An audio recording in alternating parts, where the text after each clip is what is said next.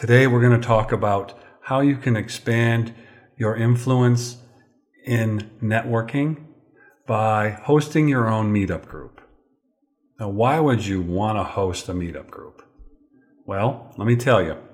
Number one, you can reach people who you want to do business with. How much easier or simpler would it be to host an event and have people come to you who you want to do business with and who you want to help them grow their business? Two, you come across as a leader. You're the host of the activity. You're the one putting it together. People look up to you. They look to you as a leader. Not a bad thing to have.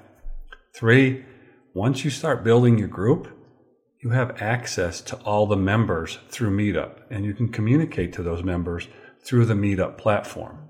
Now, a word of caution don't overdo it. I communicate about five times a month for my current monthly meetup. And maybe one of those times I talk about my business or a, a offering that my business is having. The rest is strictly reminders about the meetup. So, how do you go about setting up a meetup? Well, the obvious thing is go to meetup.com and click on start a new meetup. But before you do that, let me share with you a few tips. One, know what your purpose is going to be ahead of time. My meetup that I host is a monthly cocktails and conversation networking event. It's, there's no formal agenda. People come in, they get a name tag, they mix and mingle. And then I'll talk about what to do after the event. But the purpose of the, the, the meetup was to bring people together and from, from a certain area and let them mix and mingle for an hour, two hours at a uh, close by location. Two, ID the location did you want to have that meetup at? Is it a bar, a restaurant? It depends on your activity. Mine is a cocktail hour or, or a happy hour. So we meet at a restaurant. When you're looking for a location, do not pay the location to have you there. Okay. You're bringing 10, 20, 30 people or more to that location there's no reason in the world why you should be paying them to be there. I searched for four, I talked to four or five different groups or restaurants, I should say, and four of the five wanted me to pay 100 or 200 dollars just to be there. Insane. So I finally found one that has worked out perfectly. We bring about 30 to 35 people a month to their location. People have drinks, they buy food, everybody wins. So don't pay for a location unless it's absolutely necessary. Pick a date or frequency of your activity. Is it going to be once a month? Is it going to be once a week? Determine all that ahead of time. Now, once you have that all laid out, then go to meetup.com, click on the start a new group button, and follow the steps to start your new group. Now, I'm going to tell you right now, it's not free. It's not expensive. It's about $90 every six months to host a meetup, depending on the number of people in your group. I don't think um, my group is at 305 people. And I think once you get over a certain threshold, it may be 750 or 1,000, uh, maybe more. I don't know, to be honest with you. Um, then the charge goes up a little bit, but don't worry about that. So once you have your meetup set up, what do you do next? Well, you got to promote it.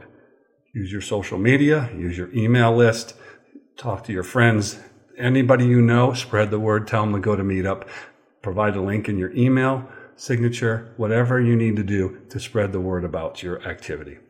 Meetup will also advertise or publish it when people are searching for things to do in your area. So you'll get that exposure as well. Like I said, my group started a year ago, a couple Thursdays ago. And in the beginning, I would have been happy to have 15 people come and have cocktails and mix and mingle and get to know each other. Um, we started out our first night with 23. We average about 30 to 35. And those people, some of them are new every week, every month. Others are recurring folks. So there's a nice mix. But um, once you get activity on your meetup, Meetup will promote it even more. So it's important to get people signing up. And there'd be a whole other video on how to use Meetup. I'm not going to talk about that today. What do you do at the event? Well, the day before the event, make sure you send out a reminder. The day of the event, make sure you send out a reminder. Very important. At the event, keep it simple. If you're going to do a happy hour, which I recommend once a month, very easy to do, and you get a lot of traction out of it. So have name tags, have a list, check off the people that show up. Maybe you have a attendance policy if somebody RSVPs and doesn't show up and they do that two or three times in a row, you kick them out because they're taking space that other people could have. Whatever the case may be, facilitate people meeting. That's your job. After the event, the next morning, send out a thank you to everybody who came. I usually send it out to everybody in the group, whether they came or not, and remind them of why they came to your activity, what the purpose was.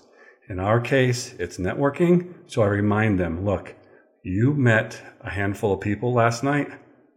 Take the business cards that you got, whether they're printed or, or digital, a little plug for my business card, and follow up. Set up a one on one meeting. Get to know, like, and trust that person and start building that relationship. If you don't do that, you're wasting your time. And I don't mean you, I'm talking about the people who attend the activity. So as a leader, you need to remind them and push them so that they get the most out of your meeting. If they do, I guarantee you they'll come back month after month after month or week after week, whatever the case may be. If you need some more tips on business networking, I will post a link to an ebook that I wrote on best practices for business networking, and you can check that out, download it and uh, there's about 23 tips in there that'll help you with your networking. So that's all I have for today.